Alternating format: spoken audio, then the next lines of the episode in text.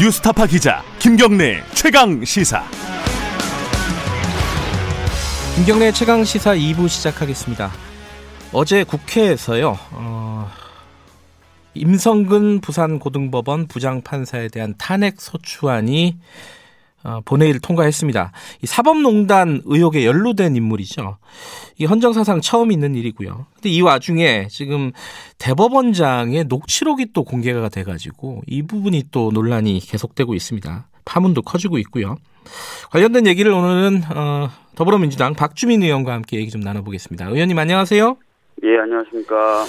의원님은 원래 20대 국회 때도 이 법관 탄핵에 대해서 얘기를 하셨었죠? 뭐 그냥 얘기한 정도가 아니라요. 네네. 계속 주장이 왔었고 또 아시다시피 저희 당에서 당론으로 네. 아, 사법농단 관련된 그 법관들 탄핵하자라고 결정을 한 바도 있었습니다. 네. 일단 뭐 이게 될까? 전 뭐 그런 생각도 가능성에 대해 현실성에 대해서도 좀 생각을 했었었는데 어쨌든 통과가 됐습니다. 이게 어떤 의미를 가지는지 먼저 청취자들에게 좀 설명을 해 주시죠. 예, 뭐 우리나라는 그 법관의 신분을 헌법에서 매우 강력하게 보장하고 있습니다. 네. 아, 그 이유는 법관이 양심 그리고 법률 헌법에 따라서 독립해서 재판하라는 뜻이거든요. 네. 그러니까 이렇게 강력하게 이제 법관의 독립을 보장하는 반면에 어, 법관이 이제 법을 따르게 만들도록 하는 장치는 좀 부족하다는 평가를 받아왔어요. 음흠. 그래서 이제 헌법재판소에서 낸 헌법재판소법 해설서에도 보면은 네. 이 법관이 법치주의 원칙에 따르도록 만드는 수단 이게 바로 이제 법관 탄핵제도인 겁니다. 네. 무슨 말씀이냐면 법관이 헌법과 법률에 따라서 그리고 양심에 따라서 독립적으로 재판해야 되는데 그렇지 않을 경우에 예. 뭔가 좀 제재를 가하고 제한을 가해야 되지 않겠습니까? 네. 아, 그 이제 수단으로 이제 탄핵제도를 어, 둔 건데 이번에 이제 탄핵제도가 실제로 이제 사용이 되면서 네. 법관도 법을 따라야 된다. 음. 그리고 헌법적 가치를 지켜야 된다. 이런 것들이 이제 어, 선언이 된 것이고요. 예. 물론 이제 결정은 헌법재판소에서 하게 되겠지만 어, 굉장히 중요한 하나의 선례가 될 거라고 생각합니다. 어, 이후에 소추 과정에서도 의원님은 어떤 역할을 하게 되시나요? 탄핵소추위원단을 어, 꾸릴까라는 논의도 저, 좀 예. 있었습니다. 예. 이- 기억하시겠지만 박근혜 전 대통령 탄핵 당시에는 탄핵 소추 위원만 있었던 건 아니고요. 네. 위원단을 꾸려서 이제 몇몇 의원들이 결합을 해서 같이 공동 작업을 했었는데 네. 이번에는 그때에 비하면 굉장히 사안이 간단하고 음. 또 이미 사실관계가 상당히 드러나 있는 상태라서 네. 탄핵 소추 위원단까지는 꾸리지 말자 이렇게 음. 얘기가 돼서 제가 이후에 뭐 특별한 역할을 할지는 음. 모르겠습니다. 네. 이제 헌법재판소로 공이 넘어간 건데 네. 여기선 쟁점이 뭐 두 가지쯤 되는 것 같습니다. 하나는 이제 각하될 거냐, 혹은 이게 네. 실제로 통과될 거냐. 이게 어, 법적으로는 일단 무죄를 받은 사람이잖아요. 이 임성근 네. 판사가. 네. 어, 중대한 어떤 사안으로 헌법재판소가 판단을 할 것이냐, 과연. 이 부분은 어떻게 지금 보고 있습니까, 민주당에서는? 네. 제가 뭐 여러 차례 강조했지만 형법상 유무죄 문제하고 네. 헌법적 가치를 위반했는지 여부를 판단하는 기준은 완전히 다릅니다. 네. 아, 그래서 박근혜 전 대통령 탄핵 당시에도 박근혜 전 대통령이 기소도 안 됐다. 네. 뭐 그래서 기소라도 기다려야 된다. 또는 1심 판결이라도 받아야 되는 것 아니냐. 뭐 이런 음. 주장을 박근혜 전 대통령 측 대리인이 계속해서 주장을 했었었는데 네. 그 당시에도 헌법재판소가 절대 그렇지 않다. 음. 이게 형법적인 유무죄를 다투는 문제하고는 완전히 별개의 어, 과정과 절차다라고 판단을 한 바가 있거든요. 네. 그래서 이제 형법상 1심에서 무죄가 나왔는데 왜 탄핵을 하느냐라든지 또는 네. 어 1심 법원이 어, 무죄를 선고했기 때문에 헌법재판소도 기각이나 각하를 할 것이다 이렇게 네. 주장하는 것은 좀 맞진 않습니다. 음흠. 그리고 또 하나 주장하는 것이 워낙 그 지금 시간이 없기 때문에 다 아시겠지만 임성근 부장판사가 이제 이번 달 말이면은 이제 어 음. 퇴임하게 되지 않습니까? 네네. 그래서 퇴임하게 되면은 어그 어떤 소송에 대한 요건 예. 자체가 어 불비하게 되면서 각하되는 것 아니냐라고 말씀하시는 분들도 계신데 이전에 이제 헌법재판소의 결정 내들을 보면은 일단 소송이 시작된 뒤에요. 네. 뒤에 이제 소송 요건이 부족하게 된 경우, 뭐 예를 들어 어떤 신분상의 변화가 생겼다든지. 이런 어, 변화가 생겼을 때 네. 반드시 각하하는 건 아닙니다. 음. 어, 헌법적으로 규명할 필요가 있고 네. 이것이 이제 헌법 해석에 유의미하다고 판단하면은 본안 판단을 하는 경우들이 있었어요. 예. 그래서 꼭 어, 각하될 것이다 이렇게 보기도 어렵습니다. 네. 근데 이제 사람들은 그런 의구심도 있을 거예요. 그 사법농단에 연루된 어, 사, 판사들이 꽤 많잖아요. 네. 그런 많은 판사들 중에 왜 하필 임성근 판사만 어, 탄핵을 하는 거냐? 뭐가 제일 문제였습니까? 어, 기억하시겠지만 20대 국회 때도 이제 법관 탄핵을 계속 주장을 했었고 아까 네. 말씀드렸던 대로 당론까지 채택했지만 다른 야당들을 설득하는데 어려움을 겪었었습니다. 네. 그때도 나왔던 이야기가 법관 탄핵의 대상이 되는 법관을 좀 줄이자 보다 네. 좀더 분명하고 또 헌법적 가치를 위반한 정도가 심한 사람들 중심으로 좀 줄이자라는 얘기가 나왔었어요. 음흠. 사실 그래서 그런 공감대가 있는 상황에서 네. 마침 임성근 부장판사에 대해서는 어, 법원의 1심 판결에서 임성근 부장판사가 한 행위가 헌법에 위반된 행위다라는 확인을 해준 겁니다. 음흠. 그러니까 이제 아 그러면은 좀 범위를 줄이고 그 위반 정도가 심한 사람을 선택하고 골라야 된다라는 어, 입장을 가지고 있다가 그 판결이 딱 나오니까 아 그러면 이 사람에 대해서는 특별한 이견 없이 아, 탄핵 절차로 들어갈 수 있겠구나라고 판단을 하게 된 것이죠. 음. 근데 반대쪽에서는 아, 이게 무죄 판결 난 거고 판결문에 뭐 몇 줄 나온 거 가지고 이렇게 어, 탄핵까지 하는 거는 무리 아니냐? 이렇게 이 부분에 대해서는 뭐라고 말씀하시겠어요? 아까도 말씀드렸지만 그 형법상 유무죄를 판단하는 것하고 네. 헌법적 가치를 위반했는지에 대해서 판단하는 것은 완전히 별개의 것이다입니다. 그 네. 부분은 다시 한번 예. 말씀을 드리고요. 예. 그 다음에 이제 임성근 부장 본인의 말이죠. 뭐 예. 판결에 한두 줄 나온 거 가지고 예, 왜 예. 그러냐라는 건데 실제로 문제가 된 판결문을 읽어보시면 여섯 번 정도 반복해서 이 사람의 행위는 헌법에 음. 위반된다는 얘기가 나옵니다. 음흠. 뭐 예를 들어서 세월호 7시간 관련된 판결에서 네. 뭐 판결 내용을 좀 바꾸게 한다든지 네. 또는 판결 구술본을 유출하라고 요구해서 판결문을 전달받는다든지 음흠. 그다음에 재판 도중에 재판 진행을 이렇게 해라라고 얘기해서 실제로 그렇게 진행되게 만든다든지 네. 또 쌍용차 집회 관련된 변호사들에 대한 형사 사건에 있어서도 판결 원본인에 의한 선고가 다 완료되면은 사실 판결문을 수정할 수가 없거든요. 음. 그런데 어 그것을 일부 수정하게 만든다든지 사후적으로요. 예. 그다음에 야구 선수 원정 도박 사건에서는 공판 절차를 회부하겠다는 정국 보고가 이루어졌음에도 불구하고 그 절차를 어, 철회시키게 만든다든지 이런 행위들에 대해서 다 위헌적이다라는 걸 확인해줘요. 음흠. 그래서 뭐 몇 줄 나온 거 가지고 이렇게 얘기할 사안은 아닙니다. 근데 참 그게 그 법조인이 아닌 사람들 저 같은 사람들은 아니 위헌적이라고 그렇게 만약에 여섯 번이나 강조를 했다면은 그럼 유죄를 줘야지 왜 무죄를 준 건가? 이건 한번 그 논리를 좀 설명을 해주세요. 왜 그런 거예요, 그거는? 그러니까 헌법적 가치라는 부분이 이- 있고요. 그다음에 예. 그 헌법적 가치를 위반한 행위 중에 예.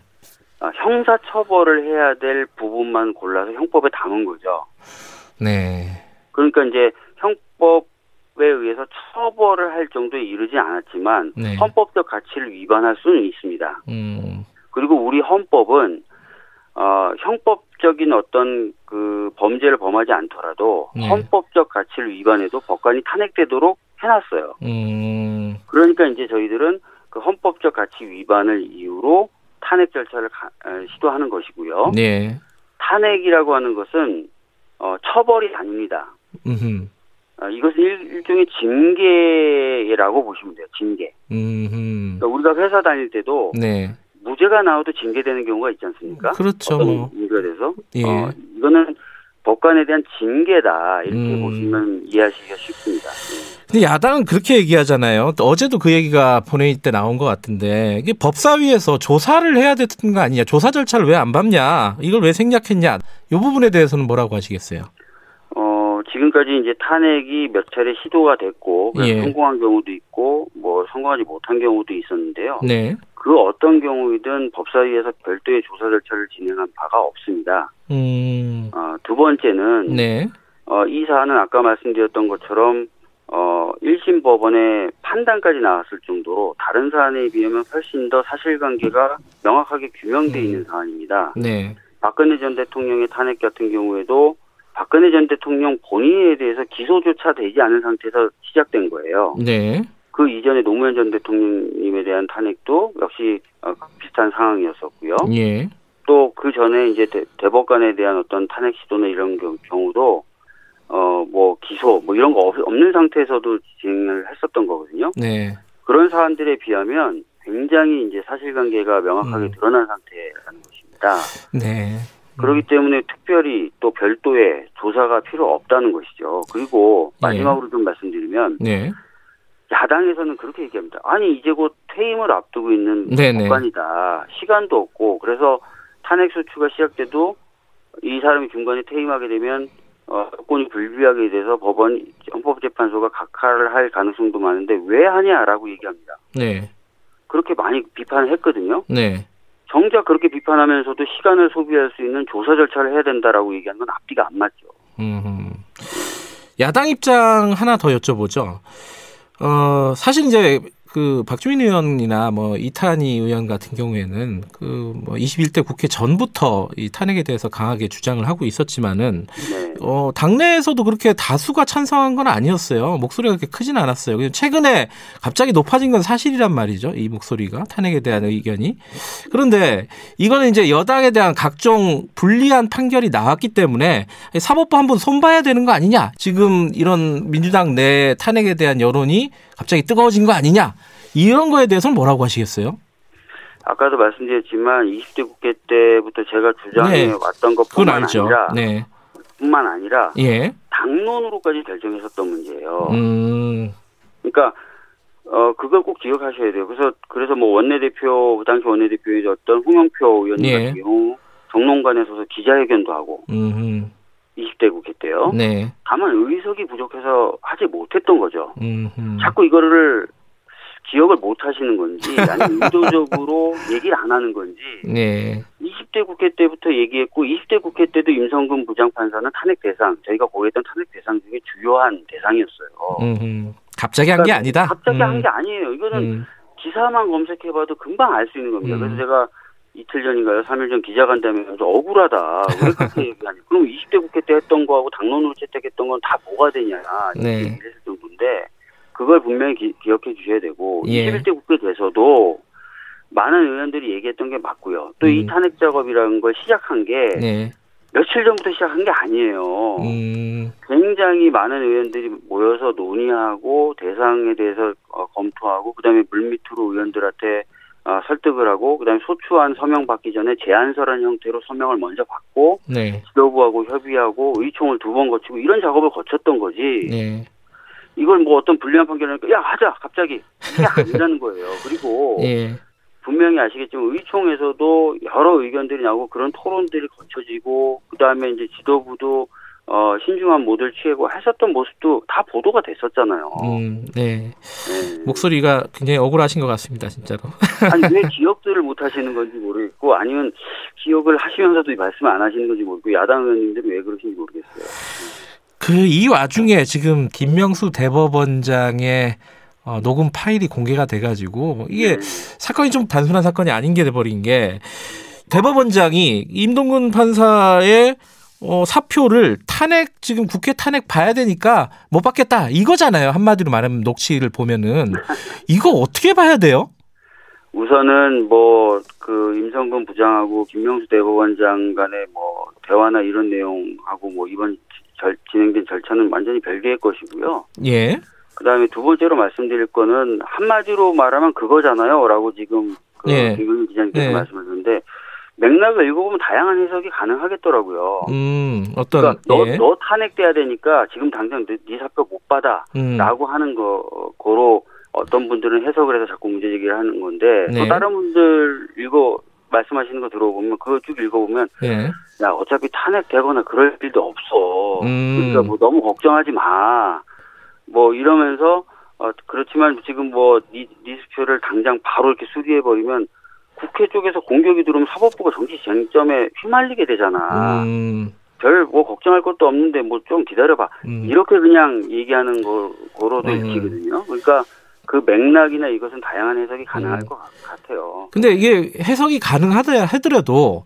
네. 이 사법부의 수장이 입법부의 뭔가 눈치를 본 건 사실인 거잖아요. 이렇게 보든 저렇게 보든. 그러니까 탄핵이라는 예. 헌법 절차가 국회에서 논의가 되고 있었던 상황이거든요. 예.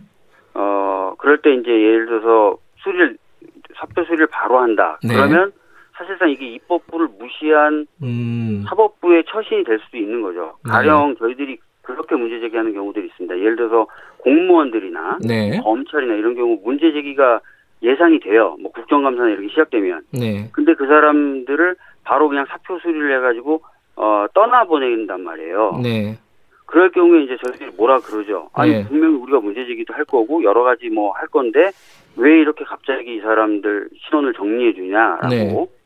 네. 그러니까 아마 그런 정치 쟁점에 법, 법원 전체가 휩싸이는 거에 대해서 뭐 대법원장 입장으로서는 조금 곤혹스러웠을 수도 있을 것 같아요. 그렇지만 음, 네. 대화 자체를 읽어보시면 너 탄핵돼야 돼. 음흠. 그러니까 나는 너의 탄핵을 위해서 사표 수리할 수 없어라고 얘기하는 건 아니거든요. 음. 그런데 또 한편으로 생각해 보면요. 네. 이 임성근 부장판사는 지금 재판 받고 있는 사람이잖아요. 근데 사법부의 수장이 그런 사람들을 따로 사적으로 만나가지고 이런 얘기를 하는 게 적절한 것인가? 이런 의문도 하- 들더라고요. 그러니까 뭐 참 복잡한 것 같아요. 어떻게 음. 보면 그러니까 그 방금, 방금 말씀하신 것처럼 따로 음. 독대를 해서 두 시간 가깝게인가요? 저도 뭐 기사 보니까 정확하지 않은데 꽤 긴 시간 동안 예. 독대를 했다는 것도 좀 이해가 안 되고 또 그걸 또 녹음한 것도 이상하고요. 뭐 본인은 그게 우연히 녹음됐다고 하는데 그걸 믿을 국민이 어디 있습니까? 뭐. 그리고 예. 그리고 지금 보면 공개된 게 전체 대화가 아니라 제 기억에는 제 예. 기억이 부정확할 수도 있습니다. 예. 이제 보통 녹음하려고 마음 먹은 사람들은 일정 정도 대화 대화나 어떤 이런 걸 유도하지 않습니까? 원하는 음. 내용이 녹음돼. 뭐 그런 경우도 그런 있죠. 음. 그런 과정에서 녹음된 건 아닌가? 뭐 이런 느낌이 좀 들고요. 그냥 뭐 어차피 제가 지금 뭐 여기 예. 판단하는 건 아니지만. 예. 근데 이제 대법원장이 어쨌든 거짓말을 했단 말이에요. 결과적으로는 이 부분에 대해서는 어떤 책임을 져야 되는 거 아니냐. 뭐 법적인 책임은 아니더라도 그건 뭐 나중에 따져볼 일이더라도 어떤 정무적인 책임은 좀 져야 되는 거 아니냐. 이거 어떻게 보세요? 그러니까 그 부분은 제가 어제 다른 언론하고 네. 인터뷰하면서 좀 얘기했는데요. 이게 이제 거짓말을 의도적으로 해서 사실을 덮은 건지 음. 아니면 진짜 기억에 의존하다 보니까 어 기억을 못한 건지는 음흠. 나중에 좀 밝혀질 필요는 있죠. 네. 알겠습니다. 지금 이제 어쨌든 어 재판관 어, 판사에 대한 어 헌정사상 최초의 탄핵이 이루어졌고 앞으로 이제 사법 개혁이라든가 이런 쪽으로 계획하고 계신 게 있습니까? 사실 지금 이제 법원 조직법 개정안이 이미 발의돼서 음. 법사위에 계류되어 있어요. 예. 이게 뭐냐면 어 법원 행정처가 갖고 있는 막강한 인사권이나 행정적 음. 권한을 네. 수평적 회의체 형태로 바꾸는 음. 그리고 그 수평적 회의체에 법원 구성원이 아닌 외부 인사가 좀 참여하게 함으로써 어 상시적 감시 또 시민적 참여가 가능하도록 하는 법 개정안이거든요. 네. 그런 논의가 이제 조금 시- 시작될 필요가 있죠. 예. 법원도 원칙적으로 동의하거든요. 그런 방향에 대해서는. 음. 알겠습니다. 오늘 여기까지 듣죠. 고맙습니다. 네, 감사합니다. 더불어민주당 박주민 의원이었습니다.